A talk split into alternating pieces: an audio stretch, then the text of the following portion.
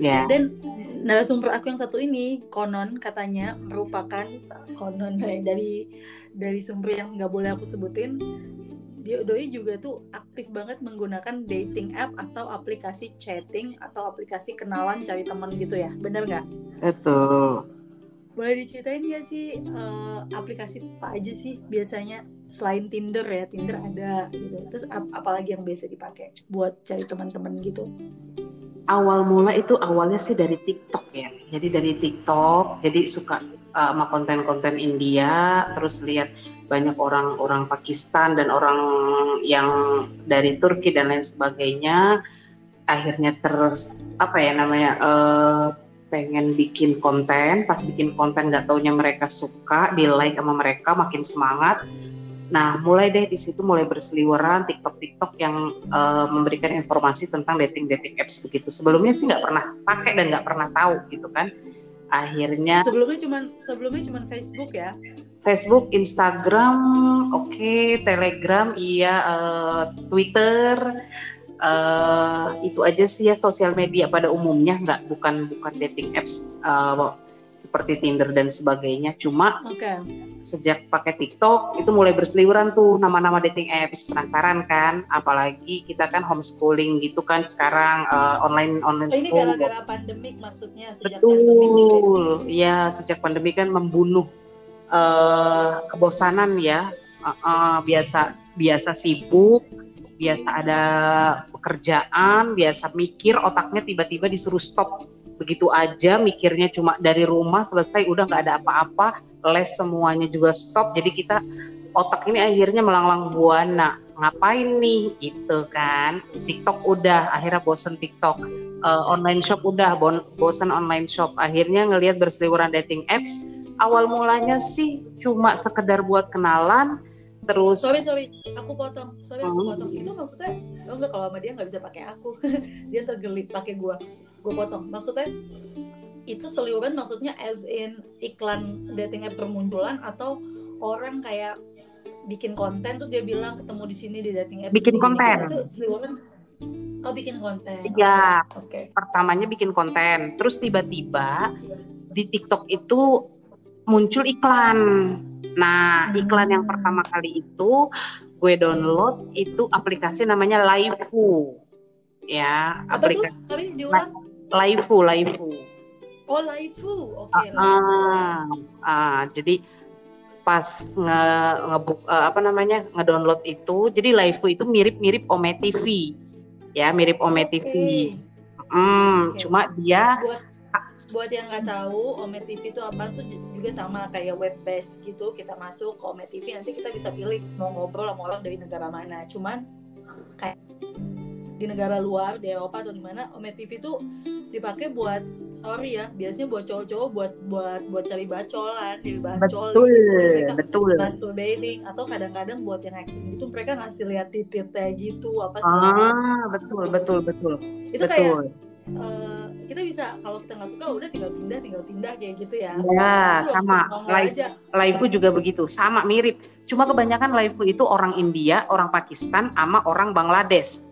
Jadi jangan-jangan aplikasinya dari India kayak Bigo gitu. Kayaknya enggak deh. Enggak tahu dari mana-mananya. Cuma kebanyakan dari itu. Banyak sih yang ada beberapa yang kayak misalkan dari Spain, yang dari kan itu all over the world ya. Dari Jepang, dari Indonesia. Itu cuma dari Indonesia itu jarang banget. Sumpah, waktu itu pernah ketemu sama bule Itali, orangnya botak gendut. Cuma dia baik.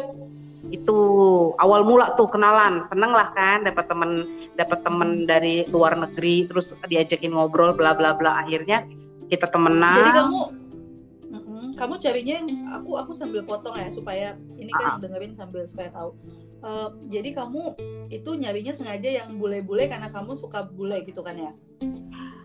Sebenarnya sih enggak ya. Sebenarnya kalau suka sama bule berarti India dan lain sebagainya gue juga suka dong. Enggak dong. Jadi emang bener-bener itu pengen yang ngerti bahasa Inggris gitu loh. Jadi supaya practice English juga gitu kan, awal mulanya.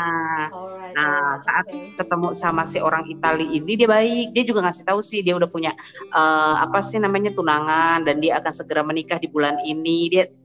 Jadi karena kita ngerasa udah klik sebagai teman, mulailah mencari melanglang buana lagi. Tapi lama-lama kok aneh-aneh gitu kan, shock lah kita, ya kan. Ada yang minta supaya buka baju, ada yang langsung ya supaya dia langsung nunjukin titiknya dan segala macam.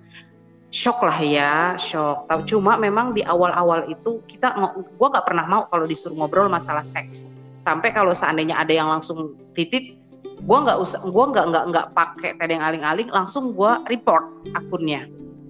Gitu. Oke. Jadi lu nggak mau dalam artian kalau dia udah ngomongin seks, lu blok, lu udah cari teman ngobrol yang lain. Itu gimana sih cara kerjanya Haifu? Dia kayak dia cuma bisa match gitu kayak Tinder, atau dia kayak Ome TV yang ya udah selewat mirip Ome TV, mirip banget sama Ome TV. Cuma bedanya kalau Ome TV, kalau kita udah senang sama orang itu, kita tukeran nomor WhatsApp dan lain sebagainya, ya kan? Kita nggak bisa nge-add dia sebagai teman. Tapi kalau di LivU, kita bisa nge-add dia sebagai teman. Jadi kalau misalkan kita udah fix sama dia, kita udah senang sama dia, kita bisa nge-add dia sebagai teman dan kita bisa lanjut obrolan. Cuma memang kalau di LivU itu dia pakai poin. Kalau udah dalam satu hari kita udah nelpon selama 3 kali ke teman kita itu, kita nggak bisa nelpon lagi kecuali kita beli koin. Begitu. Oke. Nah, dari LivU itu mulailah bermunculan aplikasi-aplikasi dating yang lainnya. Yang gue tahu dari TikTok ada, gue juga waktu itu pernah ikut Tinder, bahkan gue ikut Tinder yang gold loh, yang bayarnya sekitar 160.000 per bulan. Wow. Karena gue penasaran ini Tinder tuh kayak gimana cara kerjanya. Terus katanya kalau seandainya kita pakai Tinder Gold, itu yang suka sama kita itu orangnya juga bukan orang sembarangan, karena orang yang bener-bener pengen menjalin hubungan. Karena gue orangnya kata TikTok kata netizen yang ada di TikTok yang udah pernah nge-match begitu sama bisa aja itu tim marketingnya, jangan Tinder berkedok anak TikTok endorse, tapi ya udahlah ya. Oke. Gua nggak ngerti deh Papa, tapi pas waktu itu sih gua akhirnya mulai berlangganan ya waktu itu kan 162.000 apa 172 gua lupa. Tapi karena ada diskon gua cuma kenanya 100.000 gitu. Nah, akhirnya karena gue penasaran, gue ikutin. Tapi memang benar sih yang ini orang-orang yang menurut mereka pekerjaannya tuh oke-oke, dan mereka tuh semuanya cari orang yang serius, yang pengen tinggal bareng dan lain sebagainya. Karena gue bersuami, ya gue nggak berani begitu. Nah, mulai dari Tinder akhir. Lo nggak berani apa? Nggak berani tinggal bareng atau kan udah pakai yang gold? Gue nggak berani ketemu, coy. Jadi gue tuh cuma gede bacot doang gitu. Ngechat gitu ya. Gue cuma berani ngechat. Kalaupun ngajak ketemuan ya TTM lah gitu loh. Jadi bukan yang TTM tuh teman tapi mesum. Teman tapi mesra, coy. Oke. Gue nggak berani. Kala itu gue nggak berani sih buat ketemuan, apalagi sampai kita gimana gue nggak berani kala itu. Gitu kan? Oke. Itu waktu itu LivU. Habis LivU, habis itu Tinder. Tinder. Habis Tinder lalu. Tapi di Tinder kebanyakan dapat cowok Pakistan juga, India. Karena kamu kayaknya sukanya yang Timur Tengah. Enggak. Tinder justru gue kebanyakan tuh cowok. Jadi kalau kita udah mengaktifkan fitur Gold, itu kita bisa mengubah city kita tuh dimanapun. Gitu. Jadi waktu itu gue ubah city gue itu di daerah mana ya? Dubai, daerah Amerika sana lah gitu. Jadi kebanyakan tuh orang-orang yang kerja di Dubai, yang kalau kata kita tuh anak sultan, yang kalau pakai apa sih itu namanya kayak anak raja sana gitu loh, yang pakai sorban begitu, yang kalau kita orang Indonesia ngelihat tuh pasti screaming aloud gitu kan. Oh iya, tapi nggak semua tahu nggak sih kalau misalnya ternyata di Dubai itu kayak tempat yang dimana towernya yang tinggi banget itu tuh yang Burj Al Khalifa di daerah di Burj Khalifa, daerah situ memang kayak modern, serba wah, serba lavish gitu. Tapi perbatasan sama itu udah deh kelihatan deh tuh negaranya perkumpulan tempat tapi kita gitu. Okay. Sampai sekarang gue masih hubungan sama orang Dubai yang rumah, yang apartemennya dia itu buka apartemen langsung kelihatan Burj Al Khalifa depan muka. Lu taunya karena video call apa dia kirimin foto? Video call dong. Dia video call dulu. Sampai ke kantornya dia video call. Di Tinder. Abis dari Tinder gue kemana ya, couple gitu dah, lupa dah, soalnya udah gue delete aplikasinya. Nah kalau yang itu aplikasinya dia lebih bonafit lagi. Kenapa? Karena kebanyakan dari situ tuh yang langsung mau nikah. Kenapa mau nikah? Apa nama aplikasinya? Kasih tahu dong netizen. Gue lupa namanya apa ya. Ada couple begitu dah, lupa deh gue dah. Jadi apa ya, love couple apa gitu, lupa deh gue. Bentar aku cari ya. Oke, sambil aku cari. Jadi abis gue lupa deh apa, ada love couple gitu deh. Nah abis dari situ, coba di situ harus bayar juga, bayarnya lebih mehong dari Tinder. Mungkin karena couple kali ya, jadinya dua. Enggak sih, waktu itu banyak yang ngechat gue. Cuma memang yang ngechat gue itu kebanyakan orang dari OkCupid. OkCupid nggak? Bukan, beda. OkCupid gue sampai sekarang masih make. Gitu. Oke, nanti kita ke situ dah. Oke deh, couple dulu. Nanti gue kabarin deh kalau udah ketemu. Jadi Badoo. Beda, Badoo sampai sekarang gue masih pakai. Oh wow, oke. Bukan jadi, Badoo, apa ya lagi? Jadi si couple ini kebanyakan tuh orang-orang dari Afrika tuh ya, terus dari daerah-daerah mana? Namanya couple emang couple. Iya kali, lupa gue. Couple namanya. Mik couple apa? Wajah orang ya? Iya cewek. Iya bukan sih? ya udah lalu pakai lah terus nah tapi dia itu nggak bisa jadi dia itu pakai ada trial 3 hari kalau nggak salah, itu kita bisa ngelihat orang yang send message ke kita. Tapi kalau lebih dari 3 hari itu, jadi orang yang send message ke kita itu dia itu ngeblur. Jadi kalau kita buka message-nya dia, kita harus berlangganan dulu. Nah itu gue langsung udahlah uninstall aplikasi itu, aplikasi yang wajahnya di blur. Gila. Bukan wajah, teks. Jadi teksnya di blur. Okay. Jadi ada orang nih suka sama kita, terus orang itu kirim pesan ke kita. Jadi kita bisa ngebuka pesannya dia ngomong apa itu kalau kita berlangganan gitu loh. Kalau subscribe ya, tapi kalau nggak register buat subscription kamu nggak bisa buka chatnya. Isial itu kayak lu dikasih cicip nih, enak nih gitu, pas lu mau nambah lagi boleh nambah tapi beli. Iya, begono.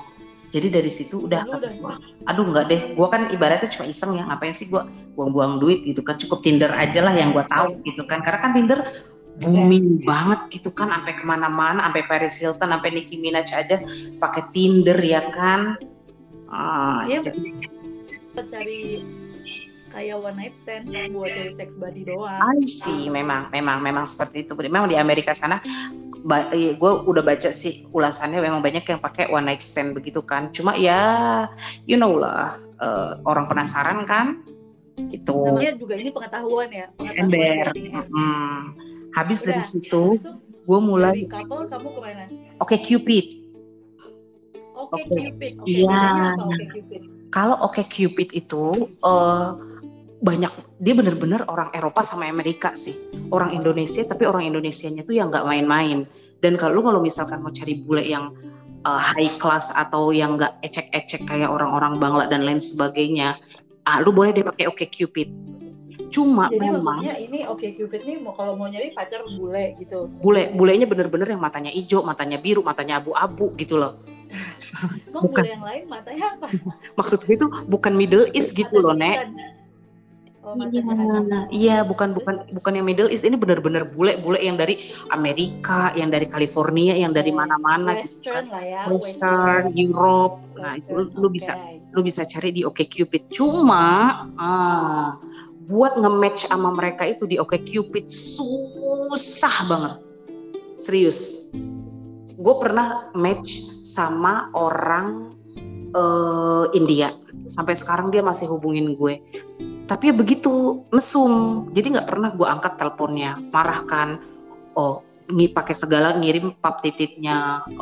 Pernah. Lalu emang lu kalau pakai OkCupid lu bisa teleponan di aplikasinya? Enggak, kita tukeran waktu itu kan Telegram.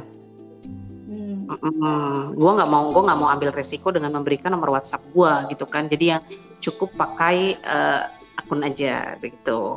Terus, OkCupid masih pakai sampai sekarang? Masih pakai, cuma jarang gue buka sih, karena yaitu gue males. Udah banyak swipe right, tapinya jarang ada yang nge-match. Giliran ada yang nge-match, mesum lagi, jadi gue jadi males. Kalau seandainya, karena pada dasarnya bisa disimpulkan nggak sih bahwa dating app tuh yang orang pada pengen cari tempat pelampiasan horninya nggak sih? Kalau OkCupid kayaknya enggak sih, karena OkCupid tuh bener-bener yang gue dari semua dating apps yang worth it menurut gue OkCupid sih, gitu. Tapi itu buktinya ada yang kirim foto titik. Sorry ya, gue nggak menyamaratakan semua bangsa ya, cuma kebanyakan India, Pakistan, Bangladesh begitu, Mesir. Serius. Ya udah kalau gitu lu ganti dong, yang nyarinya jangan negara-negara Timur Tengah biar nggak dikirimin titit kalau mau cari teman. Enggak. Gue waktu itu karena gue ngelihat ini orang beda, ternyata sama aja. Begitu. Gue juga pernah match sama orang Amerika ya, karena di fotonya itu benar-benar kayak bule gitu kan. Giliran ditelepon ternyata dia aslinya mana? India lagi. Yang tinggal di Amrik gitu. Nah, okay. Abis kalo itu dari pakai lokasi. Pakai. Dan dia enaknya OkCupid itu begini, dia punya banyak pertanyaan. Ada sampai sekitar 100 pertanyaan. Kalau lu bisa ngejawab itu, lu bisa jadi banyak gimana ya? Jadi di situ tuh ada persentase gitu. Jadi ada misalkan kuis. Ada kuis, terus jadi nanti dicocokin, misalkan ada cowok yang kita suka, kita bisa dilihat. Aku ngerti, kayak gini, dari lu mau jawab pertanyaan, itu kan pertanyaan tentang kayak relationship, tentang preference, tentang hobi dan lain-lain. Semakin banyak lo ngejawab, dia akan bisa memilihkan karakter sesuai dengan karakter lo itu, karena pertanyaan itu ngebaca personality lo gitu kan. Betul. Enggak lagi, tapi ini juga algoritmanya ini sih sosial media pada umumnya. Oke. Nggak harus kita. Jadi bisa juga kita suka sama orang, tapi kita lihat persentasenya. Oh, cuma matchnya 50%. Ya bisa aja sih lu swipe right gitu, bisa aja lu ketik tombol love-nya. Cuma mungkin nanti ke depannya lu banyak nggak match sama dia gitu. Jadi dari awal tuh aplikasi udah ngasih tahu nih lu sama dia tuh cocoknya sekian persen gitu. Lu mau lanjutin silakan. Kemungkinan cocoknya sekian persen. Iya. Jadi lu kalau misalnya semakin tinggi persentase kecocokannya lebih memungkinkan untuk akrab ya karena mungkin punya hobi yang sama, punya relasi yang sama. Karena kalau di OkCupid itu dia itu kuisnya itu bukan cuma kita bertanya. Jadi begini. Dia nanya ke kita, tapi nanti dia memberikan jawaban. Jawaban lu begini. Lu inginkan jawaban dari lawan lu tuh apa? Gitu loh. Misalkan gua ngejawab A. Nanti di bawahnya tuh ada lagi pertanyaan yang lu inginkan lawan jenis lu untuk menjawab yang opsi mana? A, B, C atau D gitu. Oke, itu algoritmanya OkCupid kayaknya untuk bikin ya orang makin betah lo ngobrol di OkCupid, makanya apa punya sampai sekarang karena dia tahu lu bisa cari orang yang cocok apa yang menurut lo mau, dia bisa menggunakan kriteria yang kayak gitu. Betul. Okay. Sama banyak kan western sih memang. Badoo nih kok kayak dari bahasanya kayak bahasa India ya, Badoo, LivU. Enggak sih, Badoo mah kebanyakan orang Indonesia malah. Tapi sih, sama. Aku coba baca dong. Tapi jadi, sama sih Badoo asal. Badoo itu bentuknya itu gini. Kalau yang gue tahu ya, misal begini, gue suka sama orang Turki misalkan, dan orang Turki itu suka sama gue. Nanti kedepannya yang profil gue itu akan banyak nongol di akun-akun orang Turki. Jadi like gue itu ya orang Turki, orang India, orang mana lagi ya? Udah sih. Tapi orang Indonesia beberapa. Dia kan. Kalau Badoo tuh dia berdasarkan lokasi nggak sih? Jadi dia akan mencari yang terdekat gitu. Enggak. Ada yang berdasarkan lokasi, tapi tergantung elu. Nah ini gue heran ya, teman-teman gue pada bisa nyeting lokasi kemana-mana. Bisa ada yang Jakarta, ada yang di Turki, ada yang di... Lakunya gue kok gak bisa gue setting, gak bisa gue ubah gitu loh. Udah Jakarta ya Jakarta aja, gak bisa gue ubah. Harus bayar kali. Gue juga bilang sih, ini jangan-jangan akun berbayar nih yang bisa disetting. Enggak kok kak, karena aku gak bayar tapi aku bisa. Gue gak ngerti deh. Oke okay. Badoo masih pakai sampai sekarang? Masih hubungan juga sama beberapa orang. Dan gue ketemu sama teman-teman gue juga ada yang dari Badoo gitu. Teman-teman ini maksudnya teman-teman Indonesia atau teman-teman sekolah lo, lu ketemu di aplikasi? Enggak dong. Teman-teman yang gue temuin dari aplikasi itu. Jadi gue tuh pernah ketemu sama orang dari Badoo sama dari Tinder. Mm-hmm. Gitu. Jadi ya sudah. Orang yang sama? Beda dong. Oke. Okay. Uh-huh. Abis itu ada lagi nggak? Apa lagi ya? Ya Ome TV itulah. Cuma Ome TV sekarang gue udah uninstall. Banyak orang. Yang sekarang lo masih aktif pakai OkCupid sama Badoo. OkCupid, Badoo sama satu lagi gue apa ya? Taruh dulu. yang bener-bener lagi gue pakai sekarang itu dari Speaky. Oh Speaky gue nggak pernah dengar tuh. Speaky itu apa tuh? Speaky itu jadi modelnya sama juga. Sebenarnya Speaky itu bukan online dating sih. Sebenarnya Speaky itu sejenis sosmed yang menghubungkan orang yang ingin belajar bahasa. Gitu. Jadi di Speaky itu, lu kalau misalkan mau belajar bahasa, nanti di situ dia dijelaskan, lu tuh natif di bahasa apa. Itu. Nah, tapi sebelum lu bilang nanti Speaky dari kata speak. Okay. Ya. Jadi nanti di Speaky itu okay.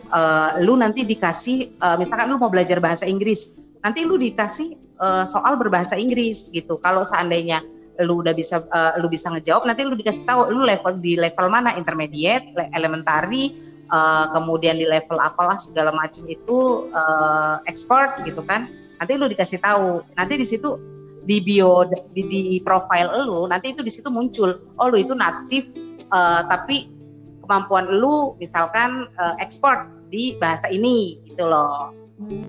Nah terus nanti di situ lu bisa di situ lu juga bisa milih lu itu mau belajar bahasa apa. Nah nanti lu misalkan mau belajar bahasa Spain, belajar bahasa ini. Nanti orang-orang yang ngelihat profil lu dan lu ngelihat mau belajar bahasa apa, nanti mereka akan mendatangi lu gitu. Jadi misalkan gue pengen belajar bahasa Arab, nanti orang Arab tuh banyak. Kenapa lu pengen belajar bahasa Arab? Kita bisa nggak ngobrol pakai bahasa Arab? Nah di dalam aplikasi itu juga lu tuh bisa voice note sama bisa membetulkan kalimat yang salah gitu, dan bisa translation. Tapi translation berarti bukan dating. Bentar. Belajar dong. Benar, itu benar aplikasi belajar. Cuma akhirnya orang-orang di situ menyalahgunakan. Jadi menurut gue semua aplikasi apapun kalau udah hubungannya sama orang luar negeri itu 80% pasti ujung-ujungnya dating. Itu karena aplikasi Speaky ini awal mulanya kan gue juga pengen belajar bahasa dong, ya kan? Belajar gimana caranya berbahasa Inggris yang baik dan benar, belajar bahasa baru. Tapi nyatanya di sana banyak yang menawarkan dating gitu. Jadi ibaratnya aplikasi ini dating terselubung lah gitu. Oke. Lu tadi bilang semua aplikasi kalau ada orang luar negerinya ada bolanya pasti jadi salah gunakan. Apa menurut lo Indonesia harus bikin aplikasi sendiri yang tidak menerima orang luar negeri gitu? Bakal aku nggak sih? Enggak bakal. Karena apa? Di Ome TV itu sebagian besar orang Indonesia, dan parahnya lagi asal lu tahu itu kebanyakan anak di bawah umur. Ome TV. Makanya gue pernah ketemu sama anak Mesir ya, mereka itu masih 16 tahun. Karena mereka penasaran tapi mereka takut juga, mereka itu pakai jilbab sama pakai masker gitu supaya mereka menutupi jati diri mereka. Gue bilang gue bukan orang jahat, gue ibu satu anak. Gue kalau seandainya nikah gue kayak teman-teman gue, mungkin anak gue segede elu, gue bilang kayak gitu. Coba buka maskernya. Akhirnya di situ kita kenalan, dia bilang, aku penasaran sama aplikasi ini, begini. Cuma aku takut di sini banyak orang jahat. Dia bilang kayak begitu. Iya, emang di sini banyak orang jahat. Lu ngapain pakai aplikasi begini? Akhirnya malah gue ceramahin. Jadi lu pergi dakwah ya ke DTM? Jadi dakwah. Jadi mereka, abis aku penasaran, katanya aku pengen ketemu orang baru, aku pengen begini. Okay. Ya udahlah, akhirnya gue bilang ya udah, tapi lu boleh pakai aplikasi ini terus, tapi satu ya pesan gue, jangan pernah ngasih nomor handphone lu ke siapapun atau media sosial lu. Lu kok okay, jadi ini, makasih. Lu jadi guru di dating apps sih lu? Ngapain sih jadi ceramah? Kasian di dating apps? Itu cewek, masalahnya cewek. Gue ingat anak gue dong. Lu gak kasihan sama diri lu sendiri, cewek dan ibu satu anak, ayo. Kenapa sama diri gue? Kan gue bisa jaga diri. Kasihan sama mereka yang gak tahu lah.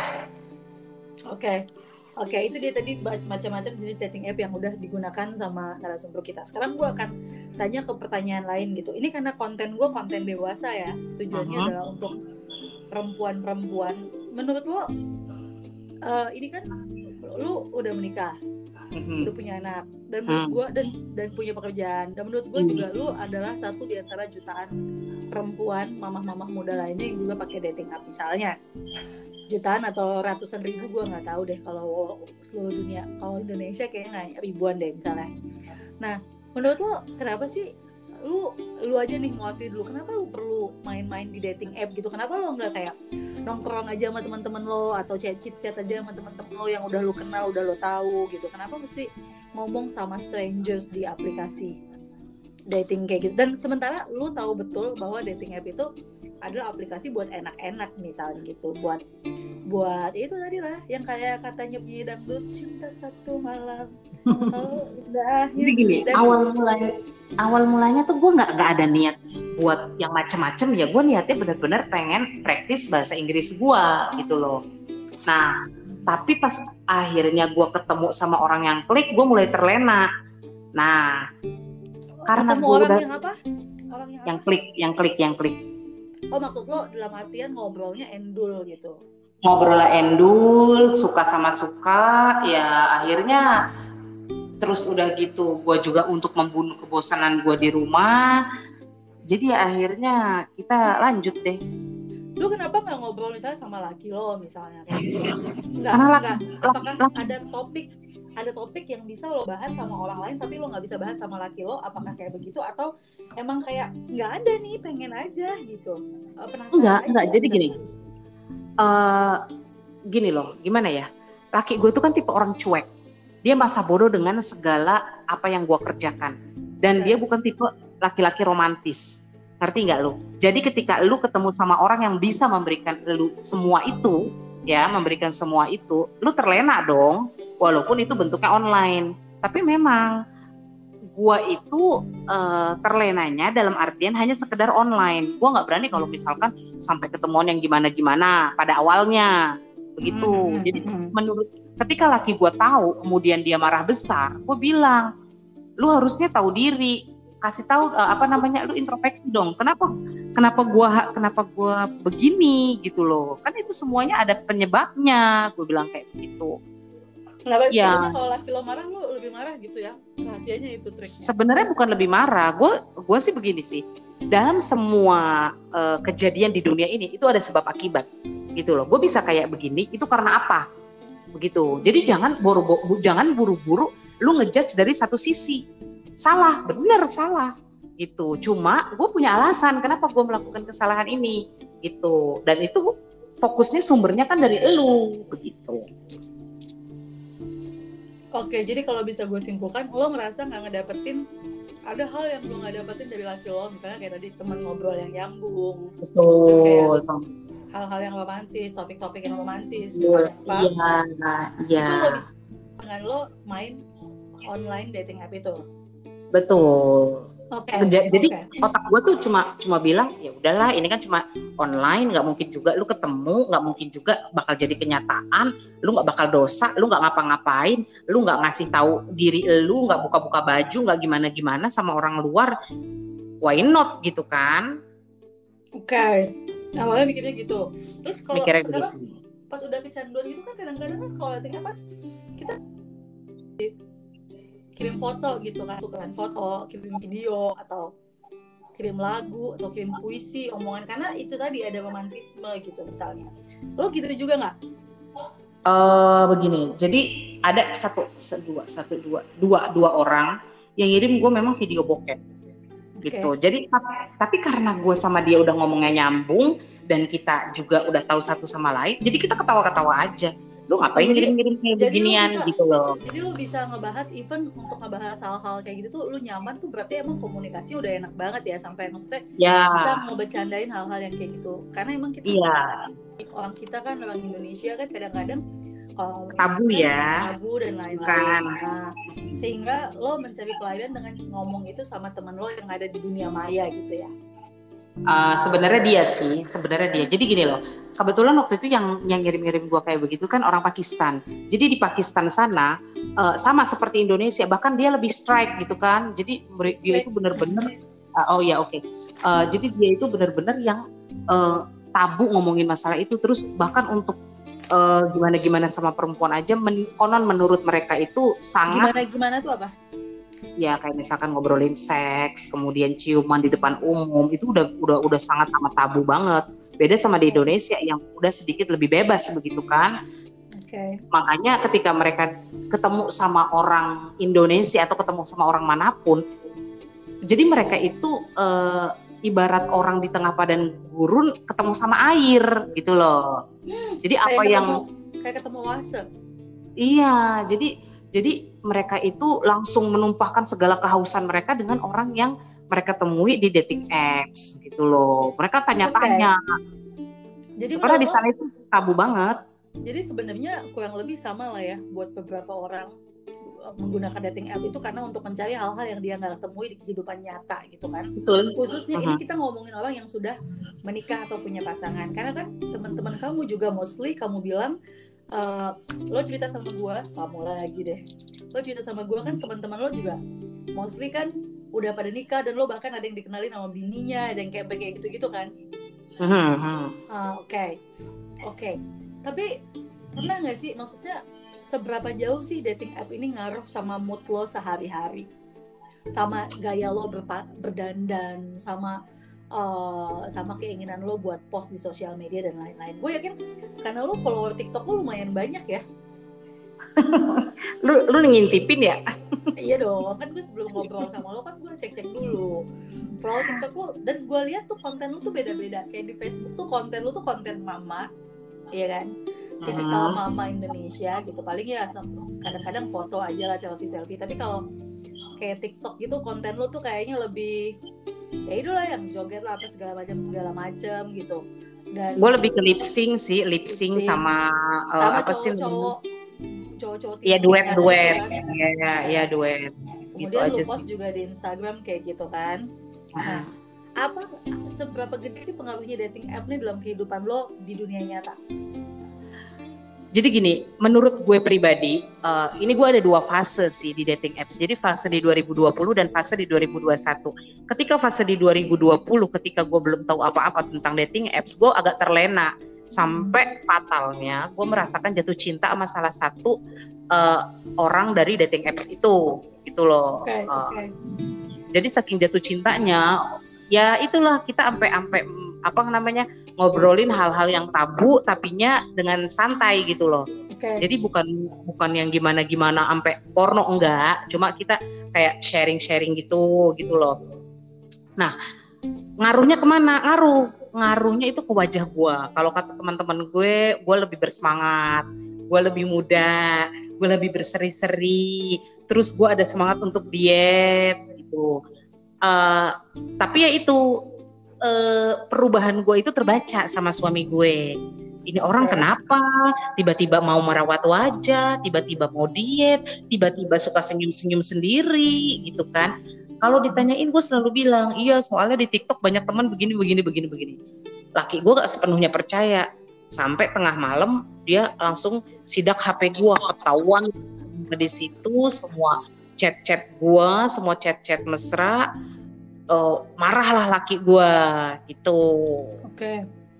ya akhirnya impactnya ya ke kehidupan rumah tangga gue. Padahal udah gue jelasin, itu tuh cuma dating apps, itu tuh cuma online, nggak akan gue ketemu, ngapain juga gue datang jauh-jauh ke sono.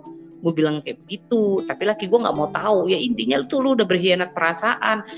Ya tapi kan nggak gimana-gimana, nggak bakal terjadi juga gitu kan. Cuma ya mungkin laki gue tipe orang yang kolot ya.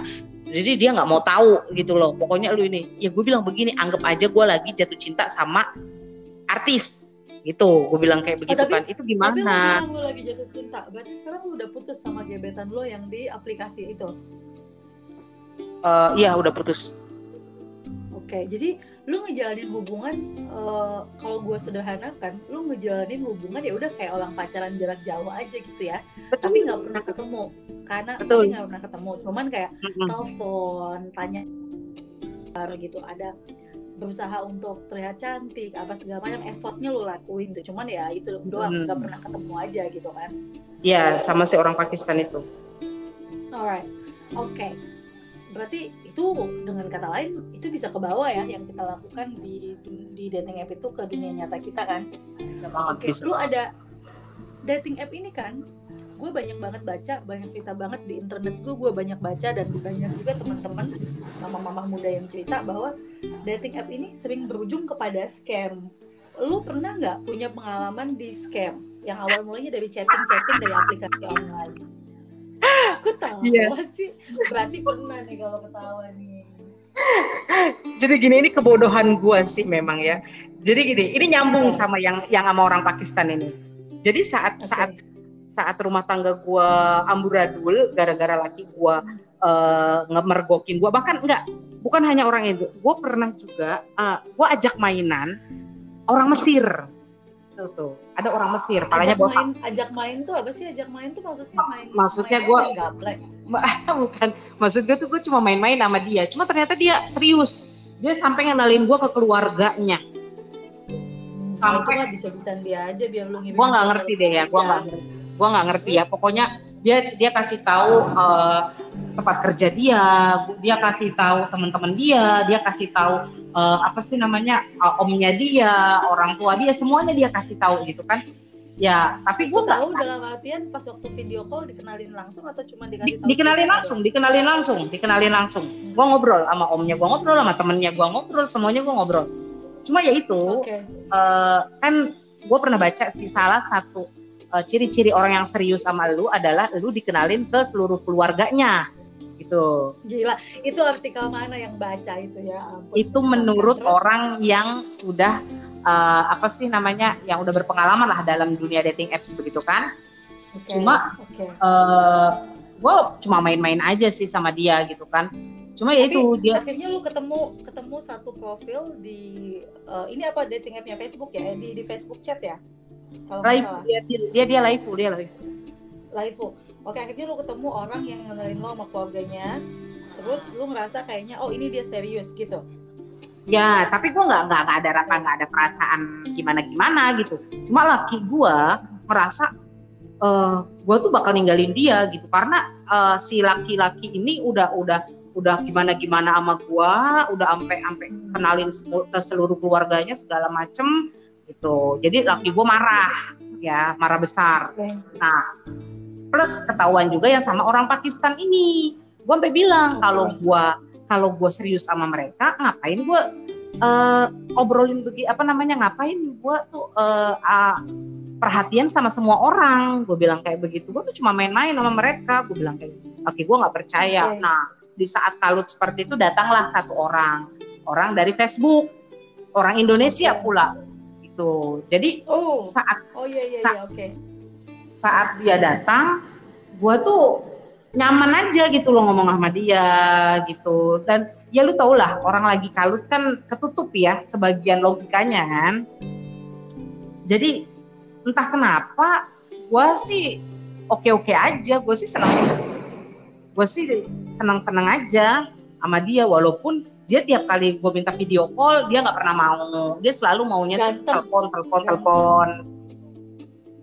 Akhirnya sampai suatu ketika dia bilang dia mau datang ke Jakarta karena waktu itu dia katanya kerja di pertambangan, di pertambangan minyak di Kalimantan gitu kan. Sampai dia minta akun gua, abang gua buat kirim duit gitu. Nah, gua tuh sampai Iya, dia sampai dia bilang mau ngirim duit ke gua sebesar berapa? 700 juta. Anjir. Gila, itu scam sih. Terus gimana ceritanya?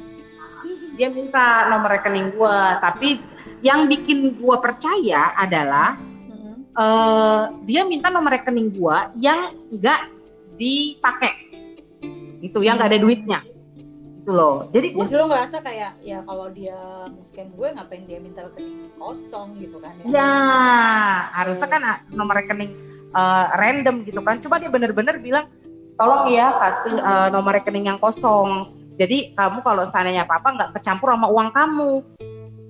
Gue waktu itu lagi kalut, lagi ini dapat orang teman yang enak diajak ngobrol.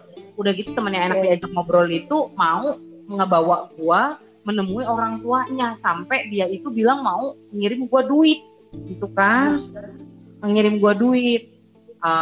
Gue bilang oke, gue kasih nomor yang kosong. Tau boleh nggak gue minta nomor KTP lu? Bodohnya waktu itu gue kasih lah KTP gue, tapi KTP gue yang lama tuh. Terus ya udah, akhirnya lu tahu itu scam. Apa kejadiannya yang bikin lu tahu kalau dia nge-scam lu? Nah akhirnya gue nelpon, tapi nelponnya itu dia nggak apa ya, nggak nunjukin dirinya, dia nunjukin kayak nunjukin dia itu lagi kayak jadi gini, handphonenya itu kayak diarahin ke laptop gitu loh. Lu tahu kan kalau misalkan kita nelpon video call terus kalau face to face itu kan kelihatan ya. Terus udah gitu pas waktu gua tanya, pas gua lagi ngomong, dia itu nggak jawab. Jadi dia itu cuma berpose gitu loh. Berpose. Gua nanya apa dia jawabnya apa. Gua nanya apa dia cuma ngejawab pakai pose. Gue udah agak curigation. Nah, akhirnya kan gue telepon lu. Untungnya lu punya koneksi buat ngelacak foto orang kan. Nah, abis gue telepon lu terbukalah semua. Jadi ternyata dia itu adalah nih tukang tipu, dan di Facebook tuh yang cewek-cewek yang dihubungin tuh bukan cuma lo ya, banyak banget. Bukan cuma gue, serius. Sampai ada salah satu orang nge-DM gue di Facebook, nge-inbox gue di Facebook, dia nanya, waktu itu namanya siapa ya, Ilham. Dia sampai bilang begini, mbak siapanya Ilham ya? Gue bilang, temennya, kenapa? Mbak hati-hati ya, dia penipu. Oh tenang aja, gue bilang kayak begitu. Saya udah tahu, saya udah blok dia kok, gue gituin. Jadi, ini gue ceritain aja sama netizen yang lagi dengerin ya. Jadi dulu tuh kejadiannya dia cerita sama gue, dan dia benar-benar kayak udahlah percaya banget gitu. Cuman gue kan orangnya emang skeptik ya sama hal kayak gitu. Gue tuh gak percaya duit yang cepet itu, gue gak percaya sama orang asing yang terlalu baik itu, gue gak percaya gitu kan, yang gue ngeliat dengan mata kepala sendiri. Akhirnya kita cari-cari, jadi yang tukang scam ini dia tuh ngirimin message random ke banyak perempuan di Facebook. Nah, yang ngejawab kemudian jadi korbannya berikut lah. Dia pakai foto orang juga ya kan, dia pakai foto orang pelakunya ini, dan memang betul foto yang dipakai itu adalah foto orang yang kerja di tambang, memang betul, tapi bukan dia pakai identitas orang lain. Dan akhirnya waktu itu nggak jadi ketipu nih teman gue, alhamdulillah. Oke, itu pengalaman lu pernah di scam. Tapi lu habis itu gue pikir dia bakal kapok. Ternyata lu gak kapok, lu tetap main dating app. Malah lagi-lagi lu ketemu adalah seleb Jakarta apa segala macam kayak gitu-gitu, bener gak sih? Kayak salah satu teman dating app lo yang lu temuin itu adalah pemain FTV kayak gitu. Lu pernah match sama pemain FTV ya gak? Ya, jadi gini, gue bukan kapok ya, gue penasaran, ya kan? Gue tuh orangnya kalau satu kali pas udah tahu, oh udah cukup tahu gitu. Lu kalau itu bukan penasaran, lu tuh doyan. Jadi gini, pas waktu Abi itu gue kenalnya di Tinder sih. Jadi dia gini manggil gue kakak, dan dia memang orangnya baik sih, dia orangnya baik. Sampai sekarang pun kita masih hubungan baik gitu kan.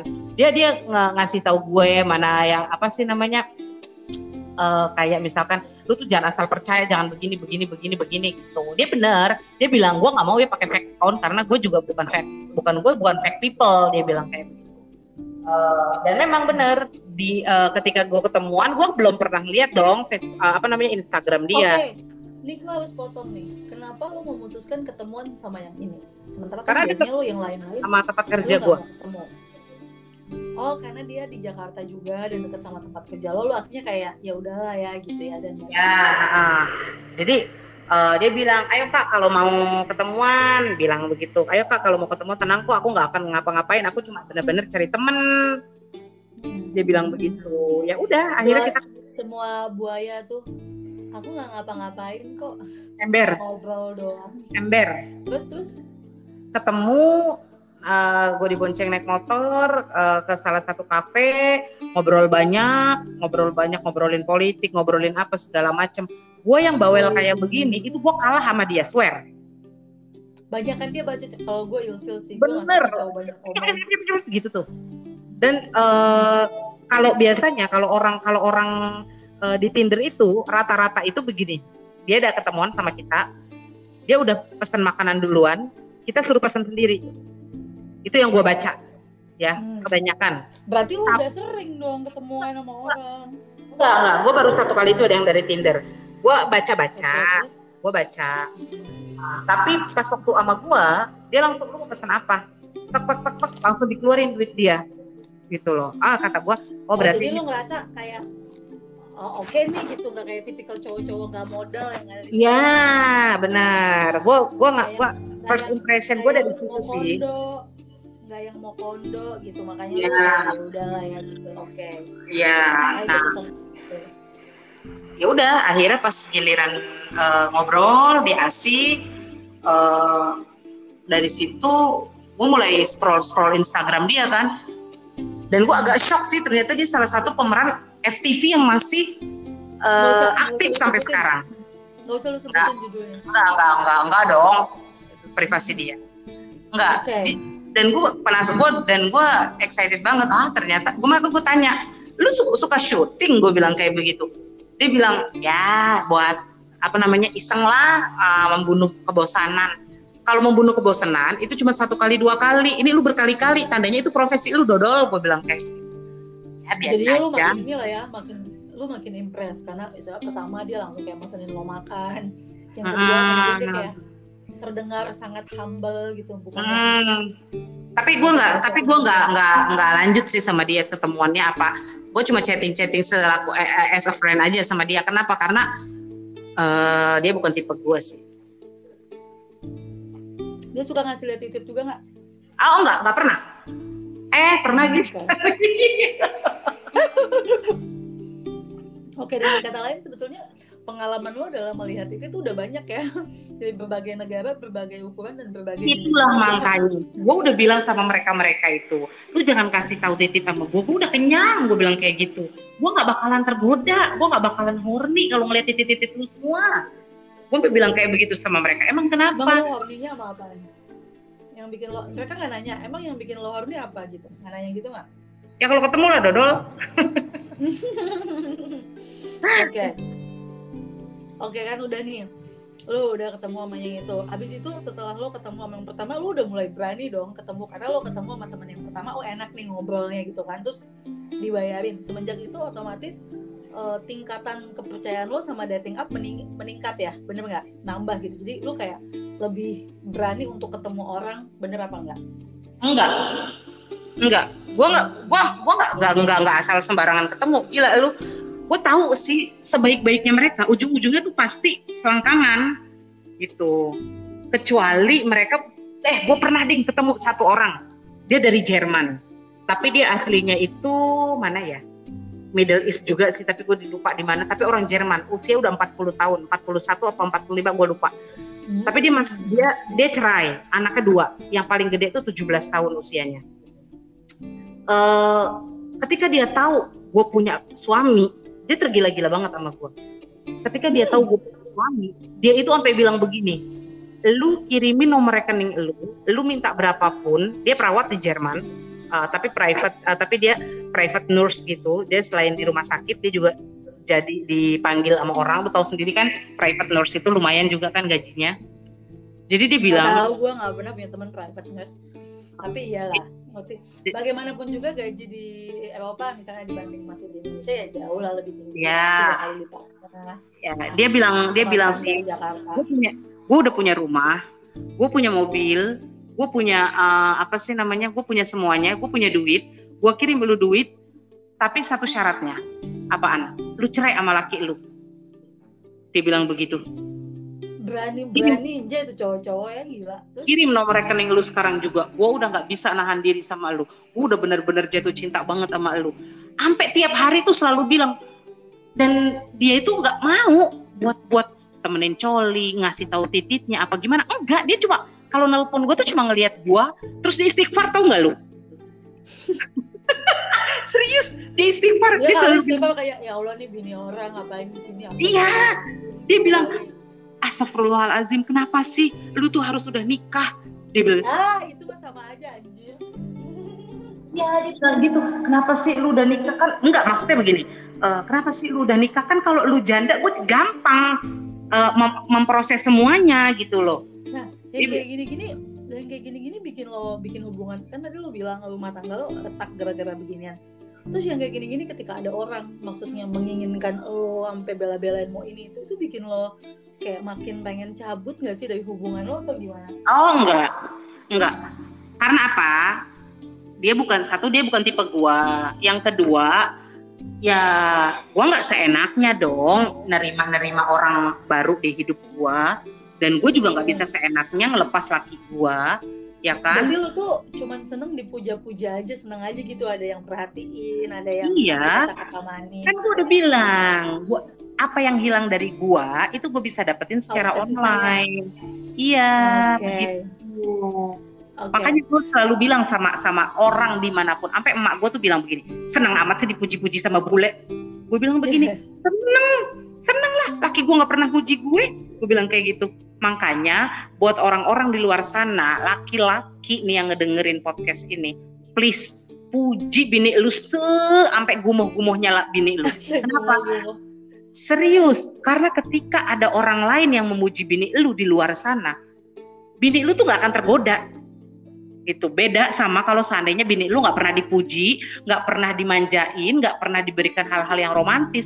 Sekali ada orang yang membuat bini lu kelepek-kelepek dengan kata-kata manisnya, bini lu tuh pasti gampang goyah gitu. Jangan bilang, tapi kan itu gimana perempuannya. Halo, sama seperti laki-laki, perempuan juga kalau seandainya dikasih ikan juga bakalan diembat. Yang penting sama-sama mau ya. Ada yang mau nampung. Sama-sama mau. Iya.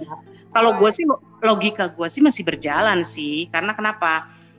Gue punya karir, gue punya laki gue.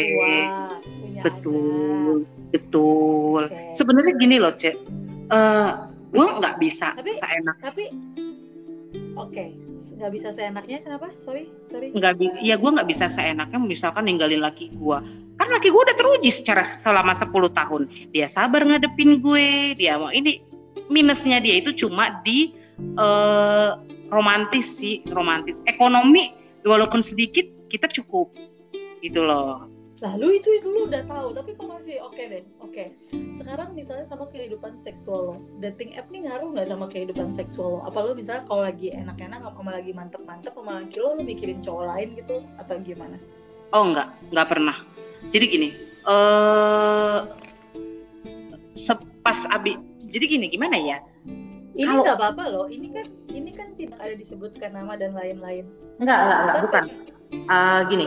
Sebenarnya kalau dating apps itu, kalau sama kehidupan seksual gue nggak ngaruh. Kenapa? Karena gue itu nggak akan bisa klimaks kalau gue nggak bayangin laki-laki lain. Gitu. Jadi gini. Ini berarti lo secinta itu sama laki lo? Gue agak flashback sedikit ya. Dulu waktu gue kan ini hasil perjodohan sama laki gue, ya kan? Oh, Jadi gue hasil perjodohan. Sebenarnya bukan perjodohan sih. Jadi bokap dia sama bokap gue teman baik, dikenalin anaknya sama-sama suka. Sebenarnya gue nggak sama-sama suka, gue dicomblangin. Gue memilih dia bukan karena gue cinta, tapi hasil istikharah. gitu loh. Jadi gue mikirnya ya udahlah. Istihoroh gue, istihoroh gue. Cuma buat yang nggak tahu apa itu istihoroh, coba dijelasin ya apa itu istihoroh. Istihoroh itu jadi sholat meminta petunjuk ya sama Allah. Iya, mesti dengan sholat sih, bisa juga dengan mengaji ya. Kemudian bisa datang lewat mimpi, bisa juga lewat feeling. Tapi gue ini sih waktu itu gue sholat sih, sholat ngaji. Nah, jadi akhirnya gue dimimpiin, ternyata petunjuknya waktu itu kan ada dua pilihan. Jadi ya dua-duanya imbang gitu. Akhirnya karena dua-duanya imbang ini, gue cari mana yang yang siap diajak nikah duluan. Ternyata suami gue siap diajak nikah duluan. Gitu. Lu ngebet nikah sih waktu itu, lu nikahnya muda banget gue aja. Iya 24. Ya sekarang gini deh, gue gimana nggak mau ngebet nikah? Sekeliling gue selalu memborbardir gitu loh. Itu lingkungan jadi, ya, wow. Ya lingkungan lama-lama kan gue pusing juga makanya itu. Nah akhirnya ya udah pas gue nikah gue mulai membayangkan sosok mantan pacar gue ketika berhubungan seksual, tapi nyatanya gue nggak bisa gitu loh, nggak enak gitu, karena apa yang ada di hadapan gue ya gue dapat big O. Nggak enak tuh dalam artian lu nggak dapet big O atau lu nggak relax atau apa sih? Ya bukan, jadi gini, ketika gue berhubungan dengan nggak orgasme. Iya, kalau gue membayangkan orang lain gue nggak bisa. Kenapa? Karena di hadapan laki gue tuh di hadapan gue tuh ya laki gue gitu loh. Jadi kan sekarang gini, lu kan memilih cowok-cowok kayak lo bilang tadi di awal podcast, lo bilang kayak, soalnya banyak cowok Pakistan, cowok Turki, cowok mana yang ganteng-ganteng menurut lo, yang menurut lo preference lo Timur Tengah segala macam. Setelah lo ketemu banyak orang seliwuran di TikTok misalnya kayak yang lo bilang tadi, dari konten-konten lo, sampai lo lip sync juga sama cowok-cowok ganteng, sampai ada yang lo jatuh cinta beneran. Itu nggak ada satupun yang terbesit di kepala lo ketika lo having sex mereka itu, bahwa kayak gue ngebayangin gue lagi enggak.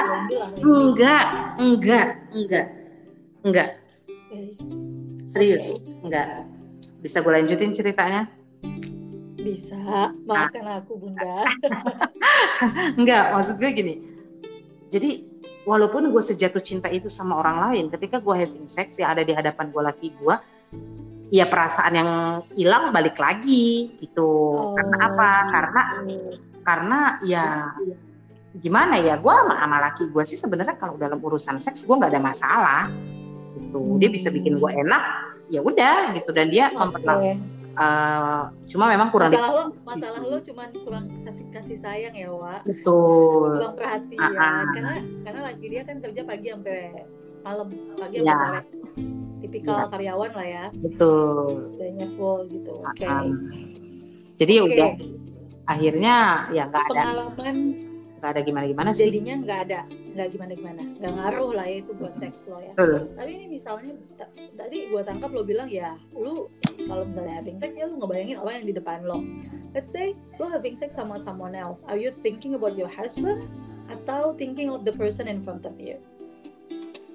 Jadi gini, pertanyaannya gimana? Jadi nih, tadi kan lo bilang bahwa ketika lo having sex ya udah lu ngebayangin orang yang di depan lo. Bukan teman-teman dating app lo. Sekarang kalau misalnya lo having sex sama orang lain yang bukan suami lo, apakah lo ngebayangin orang itu yang having sex sama lo, living the moment, atau lo ngebayangin laki lo? Gue balik nih posisinya. Jadi gini, dating apps itu gue pernah ketemu, akhirnya setelah ketemu sama si orang yang pemain aktif ini, akhirnya gue ketemu lagi sama orang Palestina. Oke. Ya, nah, gue ketemu sama orang Palestina. Ini gue kenalnya udah lama. Gak pernah ketemu. Dia selalu bilang, ayo datang dong. Gue kan ini sama lo. Kita nggak usah ngapa-ngapain. Kita ngobrol aja. Bla bla bla bla. Shit lah.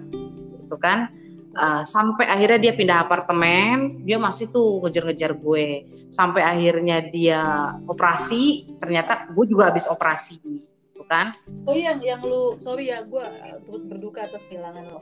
Anyway, gue keguguran. Jadi sampai akhirnya gue ketemu sama kita sama-sama tahu, oh lo habis operasi, gue juga sama habis operasi gitu tuh. Ayolah kesini. Intinya kita nyambung lagi ya. Iya, iya. Akhirnya hampir setengah tahun lebih dia mulai ngejar-ngejar gua. Gue akhirnya bilang begini, oke, gue bisa ketemu lu, tapi gue gak lama, paling lama gue cuma 2 jam. Gue bilang kayak begitu kan. Tapi kita kira-kira have sex gak? Gue bilang, enggak lah. Yang nanya itu lu? Dia. Gue bilang, enggak lah, kan kita cuma ngobrol. Lu bilang kan katanya gak mau ngapa-ngapain gue. Oh oke. Terus caranya gue supaya bisa ngebuka paha lu tuh gimana? Ya lu harus, you have to beat my husband, gue bilang gitu kan. Caranya gimana supaya bisa memenangkan lu? Ya lu ketemu lah sama laki gue, minta baik-baik sama laki gue. Wah berat nih, kata dia bilang. Ya udah berarti kita ngobrol ya, gue bilang kayak gitu. Oke, kata dia. Akhirnya gue udah ketemu lah sama dia di apartemen dia. Bener-bener orang luar itu bener-bener memprioritas kita itu sebagai princess. Jadi lo ngerasa diperlakukan dengan baik gitu. Dia ya, lembut, menghormati, respect. Betul. Jadi dia ketika gue duduk di depan dia, gue dielus dengkul gue. Kamu kenapa? Ayo ngobrol kalau ada ini. Kenapa sih kok lama banget ininya kita ketemunya? Lu kenapa gini? Lu bla bla bla bla bla bla gitu kan. Akhirnya gue ngobrol. Enggak gimana-gimana awalnya. Ya, tapi dia mulai kayak megang-megang gitu ya, ngelus-ngelus dengkul. Enggak. Iya, dia mulai gitu. Terus obrolannya mulai agak berat nih karena masalah finansial. Dia bilang kan, sorry ya, gue nggak bisa ngajak lo keluar karena gue lagi nggak ada duit. Dibuka lah sama dia m-banking dia. Nih, gue nabung di BRI. Duit gue ada sekian puluh juta, tapi gue nggak punya, nggak bisa ngambil. Kenapa? Karena gue harus menyisakan di ATM gue itu sebesar 50 juta, dia bilang begitu. Karena kan dia mau pindah ke Kanada juga kan. Nah akhirnya gue sampai bilang, lu simpati, lu jadi tumbuh rasa percaya atau tumbuh rasa simpati karena dia ngasih lihat lo saldonya? Percaya sih. Kenapa? Karena kan nggak semudah itu orang ngasih percaya ininya. Sampai handphone dia pun dia perbolehkan gue lihat gitu. Nih kalau nggak percaya, lihat nih handphone gue nih begini. Dia cerita semuanya gitu kan. Emang kita tuh banyak cerita sih sebelum ketemu juga gitu. Sampai akhirnya ya mulai intim gitu kan, mulai intim. Sampai dia cerita tentang masa lalunya, tentang pacarnya, dia kasih tahu pacarnya siapa, dia keluarin foto-foto mantannya, dan mantannya itu bukan orang sembarangan, sampai dia dikekang sama keluarga mantannya, karena mantannya Kristen, kaya, dia pemuda, walaupun dia kaya, tapi bagi keluarga si perempuan ini, karena dia Muslim, enggak gitu loh, sampai dia kasih tahu bla-bla-bla, sampai akhirnya obrolan mulai intim, terjadilah hal-hal yang diinginkan tersebut gitu. Hal yang diinginkan setan. Iya, diinginkan setan. Karena oke, pertanyaannya apakah lo ngebayangin lagi lo itu? Saat itu gue nggak menikmati sama sekali, Nek. Kenapa? Karena gue merasa gue udah mengkhianati laki gue gitu kan. Oh jadi lo ada perasaan bersalah muncul pada saat itu? Jelas. Karena ketika when he fuck me gitu kan, sorry ya to say rude ya, ketika dia berhubungan seksual sama gue, gimana ya, tipe laki-laki Arab, tipe laki-laki Middle East itu kan yang hard sex ya, gue bilang sih. Pertama dia soft sex, tapi lama-lama turn into hard sex. Akhirnya gue nggak suka diperlakukan secara kasar gitu loh. Oke. Okay. Oh, maksud lu seksnya hardcore? Hardcore. Lu diapain? Yeah. Pukulin dulu sebelum dipakai. Bukan dipukulin, ketika lagi dipukulin gitu. Oh, oke. Kayak di speng-speng gitu ya? Slap doang sih, nggak sampai di gimana-gimanain sih. Gitu. Di pantat apa di muka? Di pantat. Oke. Terus dia teriak-teriak gitu sih, Allahu Akbar gitu. Enggak lah, geblek lu. Kayak lagi jihad. Enggak sih. Jadi akhirnya ya, karena dia udah berarti lu nggak bisa menikmatin karena lu perasaan bersalah sama laki lo itu. Iya. Ada dua hal sih. Perasaan bersalah karena nggak enak sama hardcore itu. Oh, karena gitu. Lo nggak biasa ya, mungkin sama lo biasanya tuh banyak yang halus-halus yang itu kayak betul. Okay. Tapi yang gue senengin itu dia tuh memperkenalkan ke semua posisi yang nggak gue dapatkan dari laki gue. Oh, oke, okay. Ini gitu. Ini tadi.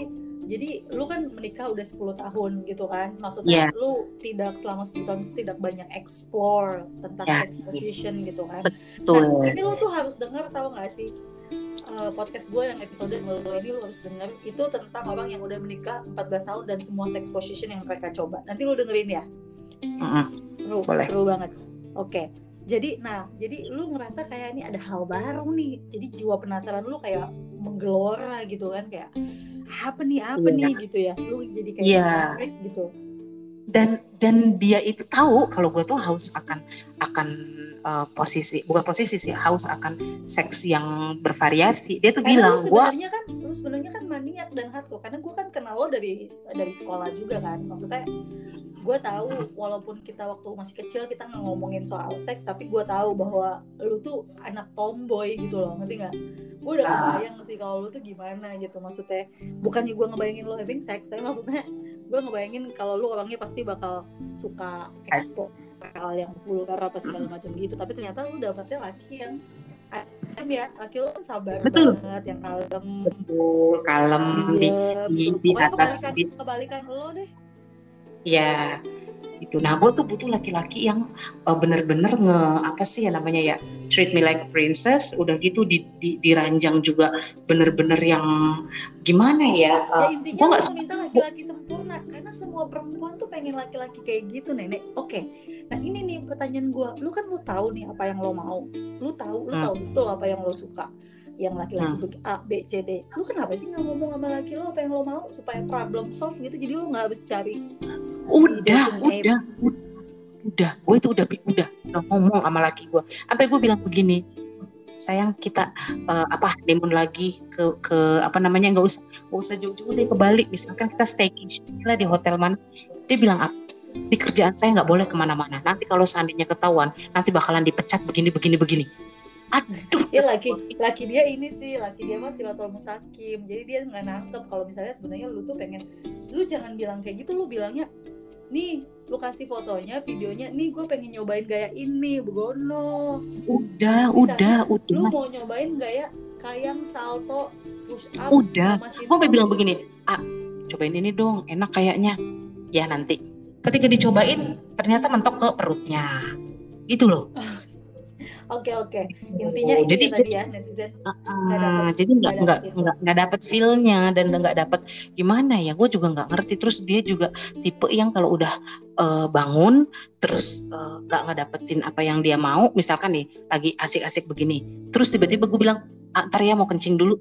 Dia langsung bangun itu, langsung drop. Bangunnya tuh lama lagi. Gitu. Dan gue tipe orang yang malas ngebangunin lagi gitu loh. Nah sedangkan kalau sama si Arab ini beda. Oke. Jadi intinya dari tahu bahwa salah dua alasan dari itu adalah mendapatkan emotional affection tadi, hal pasangan, kemudian juga nyobain gaya-gaya seks yang baru. Oke. Betul. Lu kan banyak banget ya, sering banget lu berantem sama laki lo gara-gara teman-teman dunia maya lo ini, bener nggak? Lu juga pernah ada momen dimana kayak, karena tadi lu bilang di awal, gue tahu ini salah, tapi kan laki gue juga harus ngerti kenapa gue bikin kayak gini, ada sebab dan akibat gitu kan? Oke. Menurut lo sampai kapan kira-kira lu bakal terus main dating app ini, kira-kira tuh hype-nya tuh, senang mainnya tuh sampai kapan kira-kira?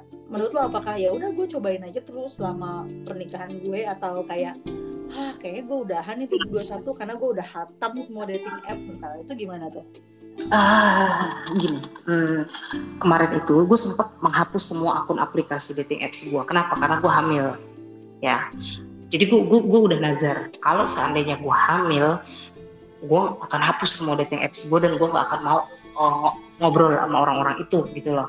Oh, lu pernah punya itu, lu pernah punya nazar itu, lu hamil? Pernah punya nazar. Iya, dan gue bener-bener menghapus, dan gue bener-bener gak ngobrol sama mereka gitu. Mm-hmm. Kalaupun ada yang misalkan saya hayai sama gue, ya udah saya hayai aja biasa, gak ngobrolin yang aneh-aneh dan gak gimana-gimana gitu kan. Karena gue bener-bener ngejaga sama niat dan nazar gue itu.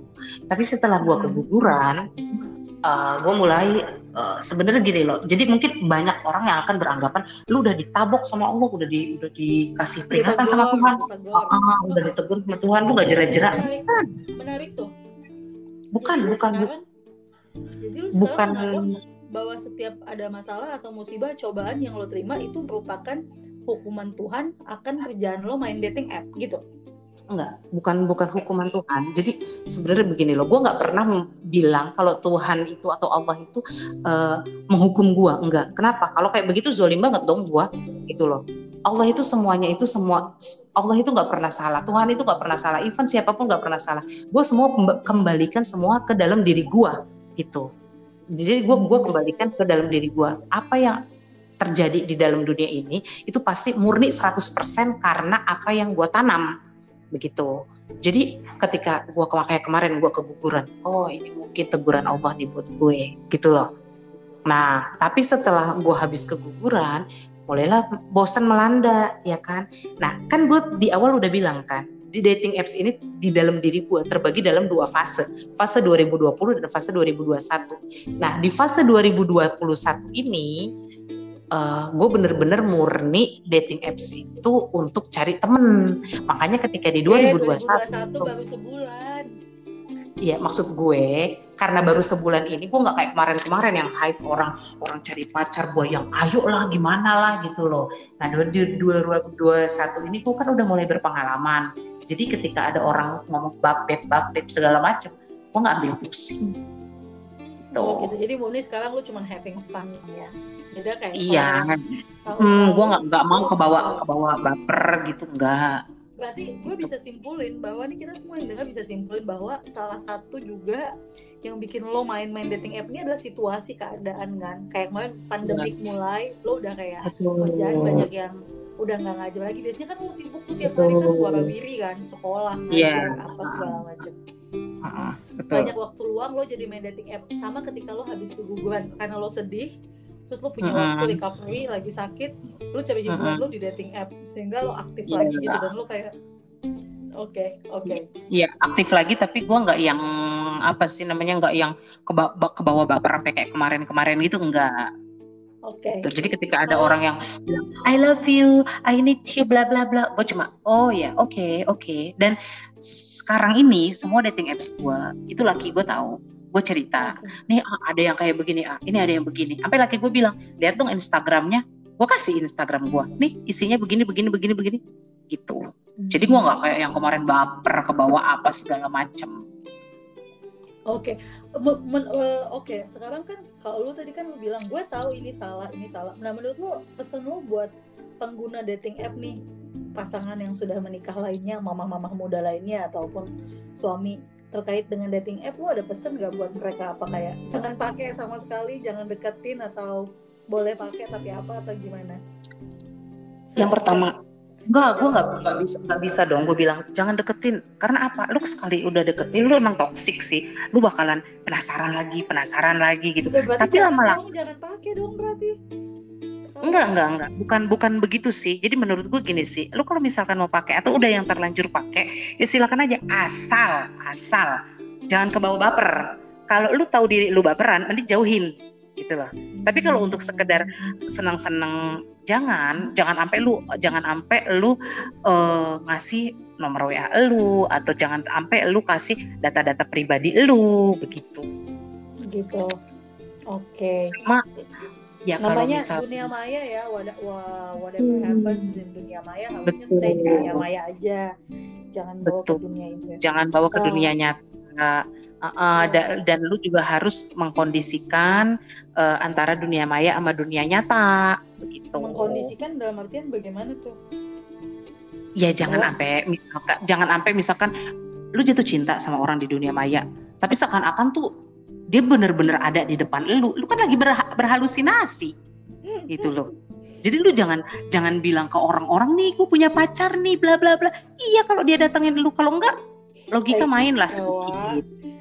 Iya, logika main lah sedikit gitu kan. Gue sih kalau misalkan gue kalau di kantor ya, gue itu selalu misalkan gue lagi video callan sama teman-teman online gue yang dari segala penjuru dunia manapun, teman gue selalu lihat, bis dari mana, mbak dari mana, dari ini, dari Finland, dari India, dari ini, mereka selalu tahu gitu loh. Dan karena emang lo menganggap ini selalu, cuma untuk sekedar iya, karena gue nggak gimana kan sama mereka. Beda sama yang mereka nih, si laki-laki ini, mereka selalu menyembunyikan gue ataupun cewek-cewek lainnya tuh dari keluarga mereka, karena mereka tujuannya udah nggak bener kan, gitu loh. Okay. Tapi kalau gue sih selalu happy mana aja ngasih tahu teman-teman gue gitu kan. Tapi kan lo sampai ke level ini pun karena lo sudah mengalami semuanya, ngerti nggak? Lo udah pernah hampir di scam, makanya lo belajar nggak bisa di scam lagi. Terus juga kayak lo sempat kemakan laki-laki buaya gitu-gitu, maksudnya sampai punya hubungan asmara. Tapi sekarang udah nggak segitu gampang lagi, karena menurut gue itu proses belajar lo selama 2020, lo belajar dari dating app ini. Jadi memang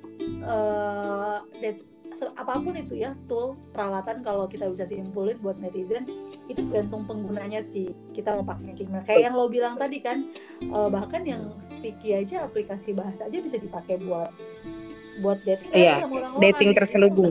Iya, nah kalau misalnya lu orangnya nggak bisa misahin dunia nyata sama dunia maya, mending nggak usah main sekalian, nggak usah, jangan deketin kalau emang lu orangnya baperan.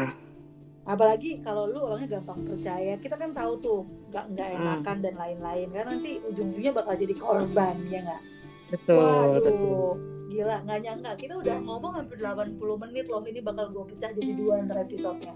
Tapi nih, gue thank you banget ya, mudah-mudahan yang pada dengerin bisa ambil take out dari ini. Kalau misalnya paling ideal tuh kalau mungkin kan tuh lu punya circle yang kuat, teman-teman yang bagus. Nah ini kan si Nenek kan buat temen ngobrol yang apa aja, dia sering teleponan sama gue walaupun kita beda negara, karena dia ngerasa ngobrol sama gue tuh enak. Nah kadang-kadang kita tuh susah punya teman. Kenapa kita cari teman online adalah kita punya lingkungan tuh terlalu judgmental misalnya kan. Betul. Terlalu judgmental, terlalu kadang udahlah kepo, judgmental, suka main jadi Tuhan lagi. Suka kayak dosa lo apa itu segala macem. Nah mungkin kalau kita nggak mau orang yang kita sayang kayak gitu, misalnya mainan cari orang asing dan lain-lain, kita yang harus respect sama mereka, apa segala macam gitu, supaya mereka tidak mencari kasih sayang dari luar. Bener nggak, Nek? Betul. Apalagi buat suami-suami ya, itu yang tadi gue bilang, lu jangan pelit-pelit buat muji diri. Even bini lu itu, jadi gini loh, ketika even bini lu itu cuma pakai lipstick doang di rumah dan daster yang nggak rombeng, lu puji lah dia. Kok mama hari ini cantik banget sih, papa jadi makin sayang. Itu aja udah, lu tuh nggak pas pukul gua ketemuan sama si Arab pertama kali, ketika dia bukain gua pintu dan dia mempersilahkan gua dengan kepala tertunduk layaknya pengawal ke Tuan Putri, itu gua dari situ udah melting loh. Kenapa? Nah itu tuh, ini salah satu juga buat cowok-cowok tips buat dapetin cewek sekarang tuh gentleman itu agak susah dicari gitu kan. Iya, jadi gentleman gitu. Betul. Jadi kebanyakan orang tuh pada cuek gitu. Sedangkan itu tuh gue dapetin dari orang luar dibanding dari suami sendiri. Oke. Alright. Oke, Nenek, gila, thank you banget ya. Mudah-mudahan nih banyak pelajarannya. Senang banget udah ngobrol sama lo. Makasih udah mau jadi narasumber. Gue berharap sini banyak yang denger, biar banyak yang belajar dari lo, karena maksudnya ketimbang kita belajar sendiri dan kita coba-coba hal yang ini kan kita udah tahu ada insight lah. Plus minus. Gitu kan. Kayak gimananya. Alright, thank you. Indonesia jam berapa sih nih? Udah jam midnight ya? Jam 2. Buset, gila. Dia lagi belajar loh, gua telepon. Oke, thank you Nenek. Makasih ya. Sukses dan sehat terus. Bye. Amin. Bye. Yang lagi dengerin, jangan lupa minggu depan masih dengan konten 18 tahun ke atas. Mama-mama muda bakal